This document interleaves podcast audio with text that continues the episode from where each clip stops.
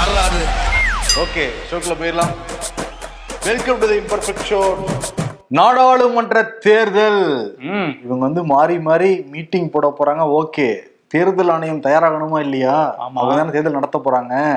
அவங்க தயாராயிட்டாங்க. ஸ்ட்ரிக்டா தயாராகிருக்காங்களா ஆமா. அவங்களே அதிகாரப்பூர்வமா அறிவிச்சிருக்காங்க.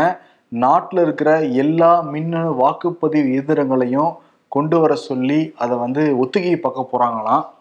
அடுத்த நாடாளுமன்ற தேர்தலுக்காக இன்கேஸ் ஏதாவது ஃபால்ட் ஏற்பட்டுச்சுன்னா பெல் நிறுவனம் தான் தயாரிக்கிறாங்க. அதை வந்து அந்த ஃபால்ட் எல்லாம் வந்து சரி பண்ணிக்கிட்டு தேர்தலுக்கு தயாராக போறோங்கிறத அதிகாரப்பூர்வமாகவே வந்து சொல்லியிருக்காங்க. அதை. தாண்டி என்னன்னா நாடாளுமன்ற தேர்தலுக்கு முன்னாடி ஐந்து மாநில தேர்தல்கள் வேற நடக்க போகுது. மத்திய பிரதேசம் ராஜஸ்தான் தெலுங்கானா மிசோரம் சத்தீஸ்கர். அதுக்கும் வந்து தயாராகிட்டு இருக்காங்க. இன்னொரு பக்கம் இடைத்தேர்தல். கேரளா வயநாடு தொகுதிக்கு இடைத்தேர்தல் நடத்த போறதா ஒரு டாக் இருக்கு. அங்கேயுமே இந்த ஒத்திகையெல்லாம் வந்து பார்க்க ஆரம்பிச்சிருக்காங்களாம். அதை தாண்டி பூனேல ஒரு தொகுதி மத்திய பிரதேசத்துல ஒரு தொகுதி. இதெல்லாம் பண்ணிட்டு இருக்காங்கல்ல. வெளிநாடு வாழ் இந்தியர்களுக்கு வாக்குரிமை கொடுப்போம் அப்படிங்கிற மாதிரி தலைமை தேர்தல் ஆணையம் சொல்லியிருந்தது இல்ல அதை பத்தி தலைமை தேர்தல் ஆணையர் ராஜீவ்குமாரும் வந்து பேசியிருக்காரு. இந்த மாதிரி நாங்க கொண்டு வர போறோம். அதை வந்து கூடிய சீக்கிரத்துல கொண்டு வருவோம். அதுக்காக வெளியுறவுத்துறை அமைச்சகத்தோட நாங்க வந்து ஆலோசனை நடத்திட்டு இருக்கோம் தொடர்ந்து அப்படின்னு சொல்லியிருக்காங்க. அதுதான் வந்து மோடி வந்து வெளியில வெளிநாட்டுக்கு போகும்போதெல்லாம் அங்க உள்ள இந்தியர்கள்லாம் பார்த்து பேசுறாருல இதுதான் போல. அதுக்கு பின்னாடி ராகுல் காந்தியும் இப்போ போய் அமெரிக்கால பேசிட்டு இருக்காரு எல்லாரும் வந்து இது நடக்க போகுதுன்னு தெரிஞ்சுதான் பண்ணிட்டு இருக்காங்க போல. ஆமா. ஆஸ்திரேலியால சிட்னில போனாரு. அங்க அவ்வளவு இந்தியர்கள் கலந்துக்கிட்டாங்க ஆஹா இந்த வாக்குகள்லாம் வேஸ்டா போயிடுமே. அப்ப தேர்தல் ஆணையத்துல ஐடியா கொடுத்து அந்த வாக்குகள் ஏதாவது பண்ணுங்க. ஆன்லைன்ல டிரான்சாக்ஷன்லாம் பண்ண முடியல டிஜிட்டல் இந்தியால. ஆ, ஆனா டிஜிட்டல் இந்தியா சிக்னல் மட்டும் வேலை செய்யாத அது தனி டாபிக் சரி ஓகே. நம்ம வாக்குப்பதிவும் பண்ணா நல்லா தானே இருக்கும்னு கொடுத்துருப்பாங்க போல அதான் இனிஷியேட் எடுத்துட்டு இருக்காங்க ஆமா ஆனா ரெண்டாயிரத்தி இருபத்தி நாலு தேர்தல்லே அது வருமா அப்படிங்கறத நம்ம வெயிட் பண்ணி தான் பார்க்கணும் ஆமா சரி இந்த மகாராஷ்டிரால. இந்த தேர்தலுக்கான வேலையெல்லாம் ஆரம்பிச்சிட்ட மாதிரி தான் தெரியுது. ஏன்னா மகாராஷ்டிரா அரசியலும் அந்த மத பிரச்சனையும் பிரிக்கவே முடியாத ஒன்றுதான் ம். அங்க வந்து அவுரங்கசீப் மகன்கள் யார் அப்படின்னு சொல்லிட்டு தேவேந்திர ஃபட்னாவிஸ் ம். மகாராஷ்டிராவுடைய டெப்டி சிஎம் வந்து கேள்வி கேட்டாரு எதுக்காகன்னா சில தினங்களுக்கு முன்னாடி இஸ்லாமிய மன்னர்களான திப்பு சுல்தான் அவுரங்கசீப்பை போற்றத்தக்க வகையில நிறைய பேர் ஸ்டேட்டஸ் வச்சிருந்தாங்க சில பேர் வேறு வகையான கருத்துக்கள் எழுதியிருந்தாங்க. இதை பிடிக்காத இந்து அமைப்புகள் வந்து போராட்டம் நடத்தினாங்க அந்த போராட்டத்துல வன்முறையும் வெடிச்சுது. அதை ஒட்டி தான் தேவே தேவேந்திர ஃபட்னாவிஸ் மகாராஷ்டிரால திடீர்னு அவுரங்கசீப் பிள்ளைகள் வந்து முளைச்சிருக்காங்க. அப்படின்னு கேள்வி எழுப்பினாரு உடனே தெலுங்கானால இருக்கிற அசாசுதீன் ஓவைசி. அவர் வந்து கேட்டிருக்காரு. அப்ப கோட்சேவோட பிள்ளைகள் யாரு? அதை நீங்க சொல்லுங்க அப்படின்ட்டு இருக்காரு அப்படின்னு அவர் கேட்டதுக்கு பதிலும் சொல்லியிருக்காங்க. என்ன மாதிரி பதில் சொல்லியிருக்காங்கன்னா மத்திய ஊரக வளர்ச்சித்துறை அமைச்சர் கிரிராஜ் சிங் இருக்கார்ல அவர் என்ன சொல்றாருன்னா கோட்சே வந்து இந்தியாவோட மதிப்புமிக்க மகன். இந்த அவுரங்கசீப் பாபர் மாதிரி வந்து வெளியில இருந்து படையெடுத்து வந்தவங்க கிடையாது. அவர் ஒரு இந்தியர் அப்படின்னு சொல்லிட்டு அதுல இன்னொரு விஷயமும் சொல்லியிருக்காரு. ரொம்ப நோட் பண்ண வேண்டிய விஷயம் இது. அவர் தான் காந்தியை கொன்னாரு. இருந்தா கூட அவர் இந்தியாவோட மதிப்புமிக்க மகன் அப்படின்னு சொல்லியிருக்காரு. இந்தியாவோட தேசத்தந்தையை கொன்னவரை வந்து இப்படி சொல்றாரு அப்படின்னு திரும்ப எதிர்க்கட்சிகள்லாம் இது ஒரு பெரிய பிரச்சனையா எடுத்துட்டு வராங்க. சாதாரண ஆள் சொல்லல. மத்திய அமைச்சர் உய- உயரிய பதவியில் இருக்கிறவரு பிஜேபியில முக்கியமான பொறுப்புல இருக்கவரு கோட்சே வந்து மதிப்புக்கு மகன் அப்படின்னு சொன்னா அதுவும் காந்தியை கொண்டு இருந்தாலும் பரவாயில்லங்கிறது வேற அவரே சொல்றாரு. அப்ப இவங்க எதை நோக்கி போறாங்க அப்படிங்கிறதையும் நமக்கு தெரியுது இது. வெரி டெலிகேட் பொசிஷன் பீகார் தலைநகர் பாட்னால இருபத்தி மூணாம் தேதி எதிர்க்கட்சிகள் ஒன்று கூட போறாங்க. அதுக்கு ஸ்மிருதி இரானி என்ன சொல்றாங்கன்னா அந்த ஆயிரத்தி எண்ணூறு கோடி ஒரு பாலம் கட்டினாங்க. பாதியில இடிஞ்சு விழுந்துருச்சு. அதே மாதிரி ரெண்டாயிரத்தி இருபத்தி நாலுல எதிர்க்கட்சியோட விருப்பம் இல்லாம அந்த பாலம் மாதிரி இடிஞ்சு விழுந்துரும். இடிஞ்சு விழுந்த இடத்துல அவசகுணமான இடத்துல மீட்டிங்கே போடுறாங்க. ஐ ஜாலி நாங்க ஜெயிச்சிருவோமே அப்படிங்கிறாங்க ஸ்மிருதி இரானி ஓகே அவங்க சொல்றாங்க. ஆனா அந்த மீட்டிங் நடக்கிறத பார்ப்போம் இன்னொரு பக்கம் வந்து அந்த காங்கிரஸ்குள்ளே வந்து இடிஞ்சு விழுகிற மாதிரி ஒரு இது போயிட்டு இருக்குல்ல ராஜஸ்தான்ல சச்சின் பைலட்டும் அசோக் கெலாட்டும் வந்து சண்டை போட்டுட்டு இருக்காங்க. இந்த சண்டையை வந்து பேசி தீர்த்து வைக்கிறோன்னு அங்க கூப்பிட்டு டெல்லியில கூப்பிட்டு ராகுல் காந்தி கார்கே எல்லாம் பேசினாங்க. இப்போ என்ன ஒரு தகவல் வந்துட்டு இருக்குன்னா சச்சின் பைலட் வந்து தனி கட்சி தொடங்க போறாரு. ஜூன் பதினொன் பதினொன்னாம் தேதி வந்து அவரோட அப்பா ராஜேஷ் பைலட் அவர் வந்து காங்கிரஸ்ல மூத்த தலைவர் அவர் முன்னாடி மத்திய அமைச்சரெல்லாம் இருந்திருக்காரு. அவரோட நினைவு தினம் வருது. அன்னைக்கு வந்து தொடங்க போறாரு அப்படிங்கிற ஒரு இது அதாவது நாளைக்கு தொடங்க போறாருங்கிற மாதிரி கிளம்பிட்டு இருக்கு. இது காங்கிரஸ்ல இருந்து மறுப்பு சொல்லியிருக்காங்க. அப்படிலாம் கிடையாது. அவர் வந்து எங்களோட தான் இருக்காரு. நாங்க பேசி சுமூகமா தீர்த்துருவோம். அன்னைக்கு கூட அமைதியா போறதா தான் சொல்லியிருக்காங்க ரெண்டு பேரும். நாங்க பேசினப்ப அப்படின்னு சொல்லியிருக்காங்க. ஆனா ச- இதை பத்தி சச்சின் பைலட் இதுவரையும் எதுவும் மறுப்புலாம் தெரிவிக்கல. அதனால ஏதோ ஒண்ணு இருக்குங்கிற மாதிரி இருக்குது. அவருக்கு அங்க சிஎம் ஆகணும். அதனால இப்பவே இந்த தன்னுடைய லகான் எடுத்து சொல்லிட்டுக்கிட்டு இருக்காரு. ஆனா காங்கிரஸ் சீட்டு கட்டு மாதிரி சரிஞ்சு விழுந்ததுக்கு காரணம் தனித்தனி கட்சி ஆரம்பிச்சிட்டு போனவன். ஆமா. தேசியவாத காங்கிரஸ் திரிணாமுல் காங்கிரஸ் ஏகப்பட்ட காங்கிரஸ் ஒய்எஸ்ஆர் காங்கிரஸ் எவ்வளவு காங்கிரஸ் இருக்கு. எல்லாரும் பிரிஞ்சு போய் அந்தந்த மாநிலத்துல வந்து காங்கிரஸை வெளியே அனுப்பிட்டு அவங்க ஆட்சிக்கு வந்துட்டாங்க. ஓகே இன்னொரு மாநிலம் வந்து மணிப்பூர். அங்க வந்து அடங்காம அந்த கலவரம் அங்கங்க போயிட்டு தான் இருக்கு. இதுல வந்து இம்பால்ல நேத்து என்ன நடந்திருக்கு அப்படின்னா ஒரு மூணு பேர் வந்து பாதுகாப்புத்துறை அந்த ப ராணுவத்தோட யூனிஃபார்மை போட்டு உள்ள வந்திருக்கிறாங்க. இம்பால்ல வந்துட்டு என்ன பண்ணியிருக்காங்கன்னா நாங்க வந்து ராணுவத்துல இருந்து வரோம் சோதனை பண்ணணும்ட்டு ஒரு வீட்டுக்குள்ள போயிட்டு ம். அங்க இருந்த மூணு மூணு பேரையும் சுட்டு கொண்டிருக்காங்க இவங்க வந்து கிளர்ச்சியாளர்கள் அப்படிங்கிறது இப்ப தெரிய வந்திருக்கு. இந்த மெய்ட்டி அப்படிங்கிற கம்யூனிட்டி வந்து பழங்குடி இல்லாதவங்க அவங்க எங்களுக்கும் பழங்குடி அந்தஸ்து வேணும் அப்படின்னு சொன்னதுனால தான் அந்த குக்கி இனத்துக்கும் மெய்ட்டி இனத்துக்கும் சண்டை போயிட்டு இருக்கு அரசு அதிகாரிகள் அரசாங்கம் எல்லாமே மெய்ட்டிக்கு ஆதரவா இருக்கதா குக்கி மக்கள் வந்து அந்த பழங்குடி மக்கள் வந்து குற்றச்சாட்டு வைக்கிறாங்க. இப்ப நேத்து வந்து அந்த உள்ள புகுந்து சுட்டாங்கல்ல அவங்க வந்து மெய்ட்டி இனத்தை சேர்ந்தவங்க அப்படிங்கிற மாதிரி தான் சொல்றாங்க அன்னைக்கு ஆம்புலன்ஸ்ல வந்து ஒரு தாயையும் ஏழு வயது மகனையும் எரிச்சு கொன்னாங்கல்ல அதுவுமே மெய்ட்டி இனத்தை சேர்ந்தவங்க தான் சொல்றாங்க. இந்த பிரச்சனையை கண்ட்ரோல் பண்ண முடியாம பாஜக அரசு வந்து திணறிக்கிட்டு இருக்கு. ஆமா. உள்துறை அமைச்சர் திணறிக்கிட்டு இருக்காரு. அவர்னால கண்ட்ரோலே பண்ண முடியல. அந்த சம்பவத்துக்கு பிறகுமே அங்க ஒரு நிலையான ஒரு ஸ்டேபிளான ஒரு இதை ஃபார்ம் பண்ண முடியல. சட்ட ஒழுங்கு சீர்கிட்டு தான் இருக்கு மணிப்பூர்ல. ஆனா அமித்ஷா என்ன பண்ணிட்டு இருக்காரு தெரியுமா? என்ன பண்ணிட்டு இருக்காரு? சொல்றேன். அமித்ஷா சென்னை வர போறாரு. அவர் வந்து ஆட்சியை விட கட்சி பணிகளை தான் அதிகமா கவனம் செலுத்துறாரு. இன்னைக்கு நைட்டு பத்தரை மணிக்கு வந்து சின்ன ஐடிசியில தங்குறாரு. நாளைக்கு காலையில தென் சென்னை மாவட்ட நிர்வாகிகளோட பேச போறாங்க. நாடாளுமன்ற தேர்தல் சம்பந்தமாக. அப்புறம் சென்னையிலேருந்து கிளம்பி வேலூர் போக போறாங்க. கந்தநேரியில தான் அந்த பொதுக்கூட்டம் நடக்க போகுது. பிஜேபியுடைய ஒன்பது ஆண்டு கால சாதனையை பத்தி பேச போறாராம் அமித்ஷா அங்கேயும் அந்த மாவட்ட நிர்வாகிகள் கூட வந்து பேச போறாராம். ஓகே. இதுல இருந்து என்ன தெரியுதுன்னா வேலூரும் தென் தென் சென்னையும் வந்து கேட்க போறாங்க ஏடிஎம்கே கிட்ட அப்படிங்கிறது தெரியுது. ஆல்ரெடி நீலகிரி பேசிக்கிட்டு தான் இருக்காங்க. எல்முருகன் கிரவுண்ட் ஒர்க்கே பண்ணிக்கிட்டு இருக்காரு. மூணு தொகுதி பேர் நமக்கு தெரிஞ்சிருச்சு. கோயம்புத்தூர் அண்ணாமலை கேட்டிருந்தாரு முன்னாடி. மூணு வேலைகள்லாம் பார்த்தாரு. ஆனா ரிசல்ட் இப்பயே அவருக்கு தெரிஞ்சிருச்சு. அதனாலதான் வந்து இந்த மண் விட்டு போறதுக்கு எனக்கு மனசு இல்லைன்னு சொல்லிட்டு வேற மாதிரி பிட்டெல்லாம் போட்டிருக்காரு. ஆனா கூட நிறைய நிர்வாகிகள் அமித்ஷா கிட்ட ஒன் டு ஒன் தனியா பேச வாய்ப்பு கிடைக்குமான்னு தான் பாத்துக்கிட்டு இருக்காங்களாம். அண்ணாமலை பத்தி போட்டு விடுறதுக்கு தான் இவருதாங்க எல்லா பிரச்சனைக்கும் காரணம். அப்படின்னு சொல்லலாம்னு பாத்துட்டு இருக்காங்க. ஆனா டைம் கிடைக்குமான்னு தெரியல. டைம் கிடைக்குமான்னு தாண்டி அண்ணாமலை விட மாட்டாரே. அமித்ஷா இப்படி கூப்பிட்டு வருவாங்களே சார் சார் போயிடாதீங்க சார். எழுதி போட்டு கேட்டு. போட்டுருவாரு. ஆட்களை வச்சு அப்படியே மறைச்சிருவாருன்னு நினைக்கிறேன். இன்னொரு பக்கம் முதலமைச்சரும் வெளி இங்க இருந்து சென்னையில இருந்து கிளம்பி சேலத்துக்கு போயிருக்காருல்ல. ஆமா மூன்று நாள் பயணமாக சேலம் போறாரு. என்ன காரணம்? நிறைய திட்டங்களை தொடக்கி வைக்கிறாரு. நிறைய இடங்கள்ல ஆய்வுகள்லாம் பண்றாரு. அதையெல்லாம் தாண்டி பன்னெண்டாம் தேதி மேட்டூர் டேமில் அந்த அணையை திறந்து விட போறாரு. ஓகே. அது ஒரு இன்ஜினியர் பண்ண வேண்டிய வேலை. ஆனா ஜெயலலிதா காலத்துல இருந்து அது ஒரு சம்பிரதாயமாவே மாத்தி வச்சிருக்காங்க. ஆமா முதலமைச்சர்கள் தான் போய் திறந்து விடணும் அப்படிங்கிறது. போன டைம் கூட தூக்கி வீசினாரு பாத்தியா. அதுக்கு ஒரு வருஷம் பூவோட சேர்த்து கூடையும் பறந்துருச்சு. ஓகே இந்த முதலமைச்சர் ஸ்டாலினை பத்தி பேசும்போது அவர் பிரஸ் மீட்ல வந்து ஒரு கேள்வி கேட்டாங்க.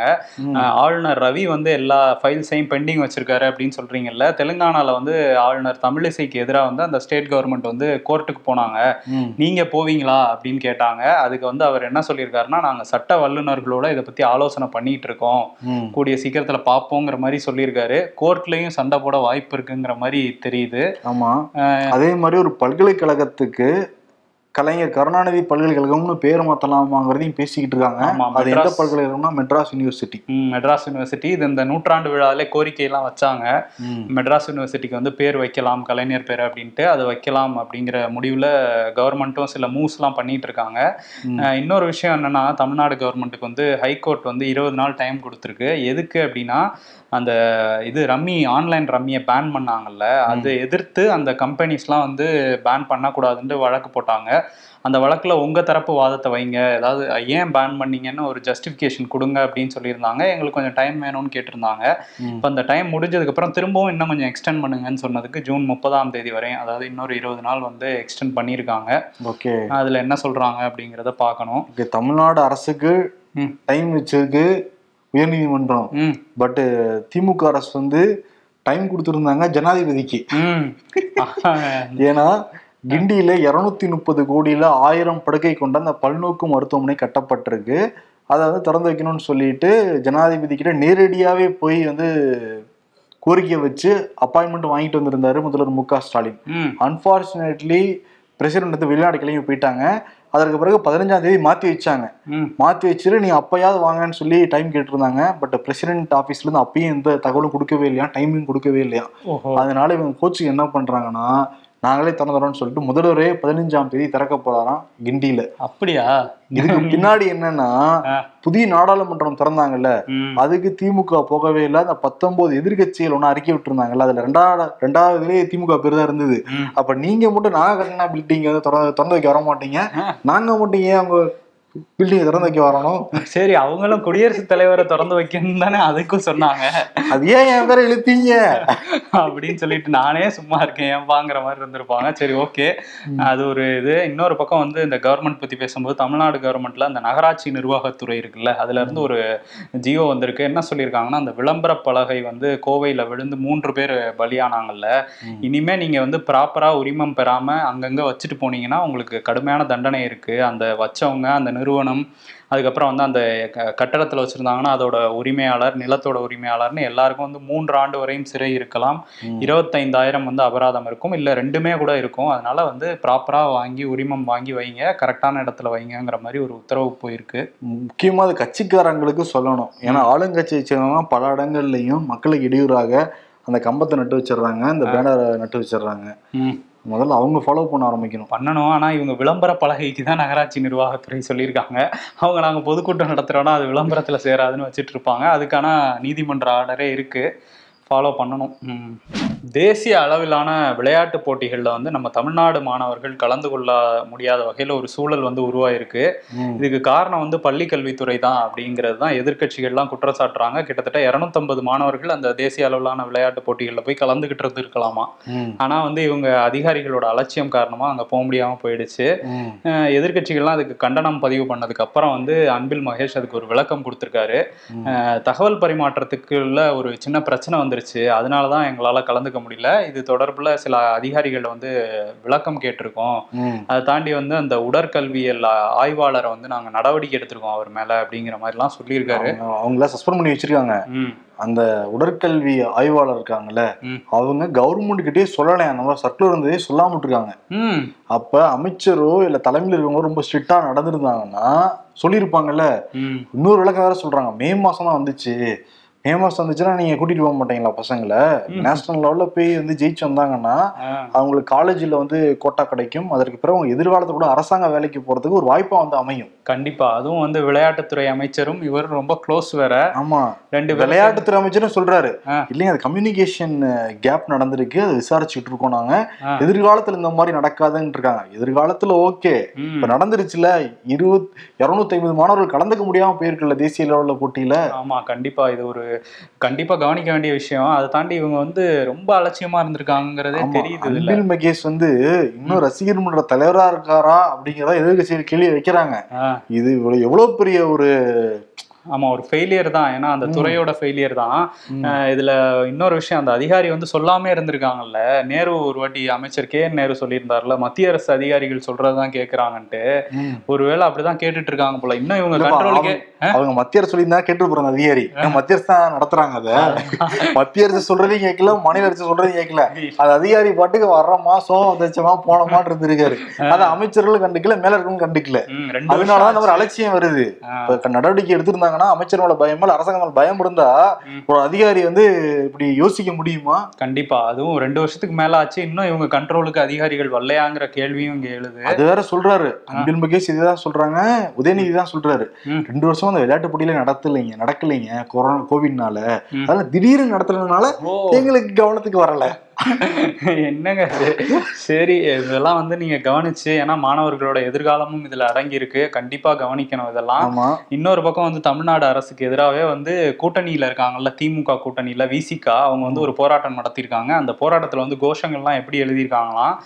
தமிழக அரசே தமிழக அரசே இந்த தீண்டாமைக்கு துணை போகாதே அப்படிங்கிற மாதிரி கோஷங்கள்லாம் எழுப்பியிருக்காங்க. விசிகா தலைவர் திருமாவளவன் வந்து இந்த போராட்டத்தை முன்னின்று நடத்தியிருக்காரு. என்ன பிரச்சனை அப்படின்னா அந்த மேல் பாதியில வந்து விழுப்புரம் மாவட்ட மாவட்டம் மேல்பாதியில வந்து சீல் வச்சாங்கல்ல கோயிலுக்குள்ள விடல அப்படிங்கிறது. அதே மாதிரி கரூர் கரூர்லயும் ஒரு கோயில்ல இதே பண்ணாங்கல்ல. இது வந்து அவங்களுக்கு தீண்டாமை அந்த ஆதரிக்கிறவங்களுக்கு துணை போற வகையில தான் இருக்கு. இதெல்லாம் விட்டுட்டு நீங்க வெளியில வாங்க. வந்து சட்ட ரீதியா எதிர்கொள்ளுங்கிறது தான் அதுல எல்லாருமே பேசியிருந்தாங்க. அஹ், இல்ல குறிப்பா சீல் வைக்கிறத தாண்டி. யாரோ கோயிலுக்கு அனுமதிக்கலையோ அரசாங்கம் வந்து அவங்க அந்த மக்களுக்கு பாதுகாப்பு கொடுத்து கோயிலுக்குள்ள அழைச்சிட்டு போயிருக்கலாம்ல. அது ஏன் வரல அவங்களுக்கு அந்த மனசு வரல? ஆமா கண்டிப்பா வந்து கலெக்டர் இருந்திருப்பாரு அங்க எஸ்பி இருந்திருப்பாங்க. அந்த ஏரியா இன்ஸ்பெக்டர் இருந்திருப்பாங்க. எவ்வளவு பேர் இருந்திருப்பாங்க? கூட்டிட்டு போறதுக்கு என்ன தயக்கம் தமிழ்நாடு அரசுக்கு. ஆமா. இன்னொரு முக்கியமான கோரிக்கையும் வந்து அதுல திருமாவளவன் வச்சிருக்காரு. நாற்பத்தி மூணாயிரத்தி இரநூத்தி முப்பத்தெட்டு கோயில் வந்து இந்து அறநிலைத்துறைக்கு கீழே இருக்கு. அந்த கோயில்கள்ல வந்து ஒரு பெண் அப்புறம் ஒரு பட்டியல் இனத்தை சேர்ந்தவங்க இவங்கள வந்து நீங்க ட்ரஸ்டியா நியமிக்கணும். அப்படிங்கிற கோரிக்கையை வந்து தமிழ்நாடு அரசுக்கு வச்சிருக்காரு. அப்ப பட்டியலின மக்கள் யாருமே ஒருத்தர் கூட நாற்பத்தி மூணாயிரம் கோயில் இருந்து ஒருத்தரோட ட்ரஸ்டி ஆக முடியல. ட்ரஸ்டியா நியமிக்க முடியல அரசாங்கத்தினால. அதே மாதிரி இவங்க ஆட்சி அப்படி கட்சிக்குள்ளவங்க ஒருத்தர் கூட மாவட்ட செயலாளரும் இல்ல. எழுபதுக்கு மேல இவங்க மாவட்ட ரீதியா பிரிச்சு வச்சிருக்காங்க திமுகல. இதுலயே உங்களோட சமூக நீதி சமத்துவம்லாம் தெளிவா புரியுது எல்லாருக்கும். ஆமா இப்ப திமுக கூட்டணிக்குள்ள இருந்தே குரல் வந்திருக்கு. இனிமையாவது இதுல நடவடிக்கை எடுக்கிறாங்களான்னு பார்ப்போம் ம் அதே மாதிரி விஜயபாஸ்கர் இருக்காருல்ல. புதுக்கோட்டையில அந்த தேர்தல் அப்ப அப்படியே பாமான்னு பேசுறாரு. ஆமா எனக்கு சுகர் இருக்கு அப்படின்லாம் சுகர் இருக்கு. இந்த தொகுதி அப்படியே முதுகுல சுமந்து போறாங்க அப்படின்னு சொல்லிட்டு இங்க எங்க போட்டு பேசியிருந்தாரு. ஜெயிச்சிட்டாரு இருபத்தி மூணாயிரம் வாக்கு வித்தியாசத்துல. ஆனா கூட நிறைய பரிசு பொருட்கள் பணம்லாம் கொடுத்து அந்த வாக்கு எந்திரத்திலையும் கோல்மால் பண்ணி தான் ஜெயிச்சாருன்னு சொல்லிட்டு திமுகவுடைய வேட்பாளர் பழனியப்பன் உயர்நீதிமன்றத்தில் வழக்கு போட்டிருந்தாரு. அந்த வழக்கு வந்து தள்ளுபடி பண்ணணும்னு சொல்லிட்டு விஜயபாஸ்கர் சார்பா கோரிக்கை வச்சிருந்தாங்க. பட் விஜயபாஸ்கருடைய அந்த கோரிக்கையை நிராகரிச்சிருக்கு. இருபத்தி மூணாம் தேதி விசாரிக்க போறாங்களாம் ம். முகாந்திரம் இருக்கு அப்படின்னு வந்து நீதிபதியே சொல்லியிருக்காரு. ஓஹோ இன்னொரு சிக்கல் அவருக்கு இருக்கா அப்ப? ஆமா. உக்ரைன்ல நோவா கக்கோவா அப்படிங்கிற அணை வந்து உடைக்கப்பட்டிருக்கு. இது உடைஞ்சதுனால லட்சக்கணக்கான மக்கள் வெளியேற்றப்பட்டிருக்காங்க. ஆயிரக்கணக்கான வீடுகள் வந்து நீர்ல மூழ்கி இருக்கு உக்ரைன் என்ன சொல்றாங்கன்னா ரஷ்யா தான் வந்து உடைச்சிட்டாங்க. ரஷ்யா வந்து இல்ல அனுதாபத்துக்காக உக்ரைனே உடைச்சிட்டாங்க அவங்களோட அணை அப்படின்னு குற்றச்சாட்டு வச்சிருந்தாங்க. நார்வேயோடைய நில அதிர்வு அமைப்பு வந்து ஆய்வு பண்ணாங்க. இது வந்து வெடிகுண்டு வச்சு தான் அந்த அணையை வந்து உடச்சிருக்காங்களாம். அது நில அதிர்வுகள்லாம் பதிவாயிருக்கான். ஆனா உடைச்சது உக்ரைனால ரஷ்யாவான்னு எங்களுக்கு தெரியாதுங்கிறதையும் சொல்லியிருக்காங்க. சொல்லியிருக்காங்க. ஆனா வந்து இது ஒரு பிளான்டு இது இன்சிடென்ட் தாங்கிறது தெரியுது. இதே மாதிரி இன்னொரு பிளானும் வச்சிருக்காரு புதின். அவர் என்ன சொல்றாருன்னா ரஷ்யாவோட அந்த அணு ஆயுதங்கள்லாம் வந்து முதல் முறையா அந்த சோவியத் ஒன்றியம் உடைஞ்சதுக்கு அப்புறம் ஃபர்ஸ்ட் டைமா மாஸ்கோல இருந்து பெலாரஸ்க்கு கொண்டு போக போறாங்களாம். அங்க கொண்டு போய் பெலாரஸ் எல்லைகள்ல இருந்து அணு ஆயுத தாக்குதல் நடத்த ரஷ்யா ஒரு திட்டம் வச்சிருக்காங்க போல. அங்க இருந்து கீவோ கூட டைரக்டா ரீச் பண்ண முடியும். உக்ரைன் தலைநகர் கீவோ கூட ரீச் பண்ண முடியும்னு சொல்றாங்க. அதனால அங்க ஷிஃப்ட் பண்ணிட்டு இருக்காங்க ஜூலை ஏழு எட்டுக்குள்ள வந்து இந்த ஷிஃப்டிங் முடிஞ்சிரும்னு சொல்லியிருக்காங்க. அதுக்கப்புறம் அணு ஆயுதத்தை வெளியே எடுப்பாங்களா அப்படிங்கிற கேள்வியும் இருக்கு. இல்ல இது ரொம்ப ஒரு பயமா தான் இருக்கு இதை சொல்றப்பவே நமக்கு. ஏன்னா இன்னும் வந்து ஹிரோஷிமா நாகசாகியை நம்ம யாரும் மறக்கவே கிடையாது. அதுக்குள்ளார த்ரெட்டன் பண்றதுக்காக போய் வைக்கிறாரா இல்ல உண்மையாலுமே ஆல்ரெடி சில டைம் சொல்லிட்டு இருந்தாரு. நேட்டோ அமைப்புக்கெல்லாம் உக்ரைனுக்கு சப்போர்ட் பண்ணுச்சுன்னா என்ன பண்ணுன்னு எனக்கே தெரியாது. நான் வந்து ஆட்டமா கூட பயன்படுத்துவேன்லாம் சொல்லியிருந்தாரப்ப இப்ப உண்மையாலுமே பெலாரஸ்க்கு கொண்டு போறதுங்கிறது ஒரு ஆபத்தான போக்கு தான் அது. ஆமா அந்த போர் நாளுக்கு நாள் கொடூரமா போய்கிட்டு இருக்குது. இன்னொரு பக்கம் வந்து அந்த கொலம்பியா நாட்டுல ஒரு குடும்பம் வந்து தனியா வந்து ஒரு பிளேன்ல போயிருக்காங்க. அது கிராஷ் ஆயிடுச்சு அமேசான் காடுகள்ல. அந்த அதுல வந்து மீட்பு பணி நடந்துச்சு. ரொம்ப நாள் தேடினாங்க. இப்ப நாற்பது நாட்கள் கழிச்சு கொலம்பிய ராணுவம் வந்து நாலு குழந்தைங்களை அந்த குடும்பத்துல உள்ள நாலு குழந்தைகளை வந்து மீட்டு எடுத்திருக்காங்க அஹ் ஒரு பையனுக்கு வந்து பதிமூணு வயசு இன்னொரு குழந்தைக்கு ஒன்பது இன்னொரு குழந்தைக்கு நாலு இன்னொரு குழந்தைக்கு ஒரு வயசு. இவங்க நாலு பேரும் நாற்பது நாள் வந்து அங்கே காட்டுக்குள்ளே உயிரோடு இருந்திருக்காங்க. இப்போ மீட் எடுத்துட்டாங்க. அந்த நாடே வந்து ஒரு கொண்டாட்டமாக இருக்குது. இந்த மீட் எடுத்ததுனால ஆனால் அவங்க தாயையும் அந்த பைலட்டையும் காப்பாற்ற முடியல. அவங்க இறந்துட்டாங்க அப்படிங்கிற தகவலையும் சொல்லியிருக்காங்க. இன்னொரு பக்கம் இங்கிலாந்தோட முன்னாள் பிரதமர் போரிஸ் ஜான்சன் இருக்கார்ல அவர் வந்து அந்த கொரோனா டயத்துல ஒரு பார்ட்டி நடத்தினாரு. நாடு முழுக்கதும் கொரோனா பரவிட்டு இருந்தப்போ அதெல்லாம் கண்டுக்காம நடத்தினாருன்னு சொல்லி அவர் மேல குற்றச்சாட்டு வந்துச்சு. அப்புறம் பதவியை ராஜினாமா பண்ணாரு. லிஸ்ட்ரஸ் பிரதமர் ஆனாங்க அப்புறம் ரிஷி சுனக் வந்தாரு. இப்போ வந்து அந்த ஒரு குழு அமைச்சு விசாரிச்சுட்டு இருந்தாங்க. இவர் கொண்டாடி இருக்காரு இது தப்பா எந்த வகையில தப்பு பண்ணியிருக்காரு அப்படின்ட்டு அவங்க எல்லாம் ஆராய்ஞ்சிட்டு ஆமா நாட்டை கண்டுக்காம இவர் வந்து நாடாளுமன்றத்தை தவறான வகையில நடத்திட்டு போயிருந்திருக்காரு. இந்த மாதிரி பார்ட்டிலாம் நடத்தியிருக்காருன்னு அவங்க அது நடந்திருக்கு அப்படிங்கிறது வந்து அவர் ஒரு குற்றவாளி தான் அப்படின்னு சொல்லிட்டாங்க. சொன்னதுக்கப்புறம் இப்போ அவர் எம்பி பதவியும் ராஜினாமா பண்ணியிருக்காரு. எனக்கு என்னை வந்து வேணும்னே ஃப்ரேம் பண்ணிட்டாங்க அந்த குழு அப்படிங்கிற மாதிரியும் சொல்லியிருக்காரு. சொல்லியிருக்காரு. பார்ட்டி பண்ணதுக்கெல்லாம் எம்பி பத்தி ராஜினாமா பண்றாங்க. ம். இன்னொருத்தர் வந்து கொரோனால உயிரிழந்துட்டு இருந்தப்ப அடிக்கல் நாட்டுகளாக நடத்துனாங்க. ஆமா.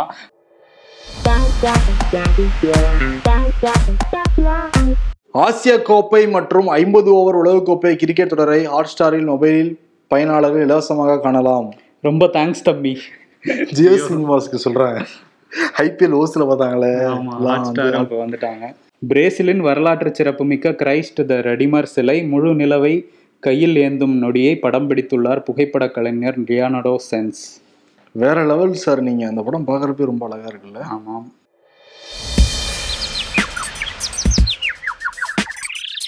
எங்க போயிட்டு வர? பொண்ணு மாப்பிள்ளைக்கு பாலும் பழமும் எடுத்துட்டு வர போனேன். அதை நீயே சாப்பிட அவங்க எக்ஸாம் எழுத போயிருக்காங்க. நிறைய பேர் மனக்கோலத்துல எக்ஸாம் எழுத போறாங்க ஏழைகளின் ஊட்டி என்பது ஏற்காடு தானே? அதான் இல்ல ஏசியில் இயங்கும் ஏடிஎம்கள்.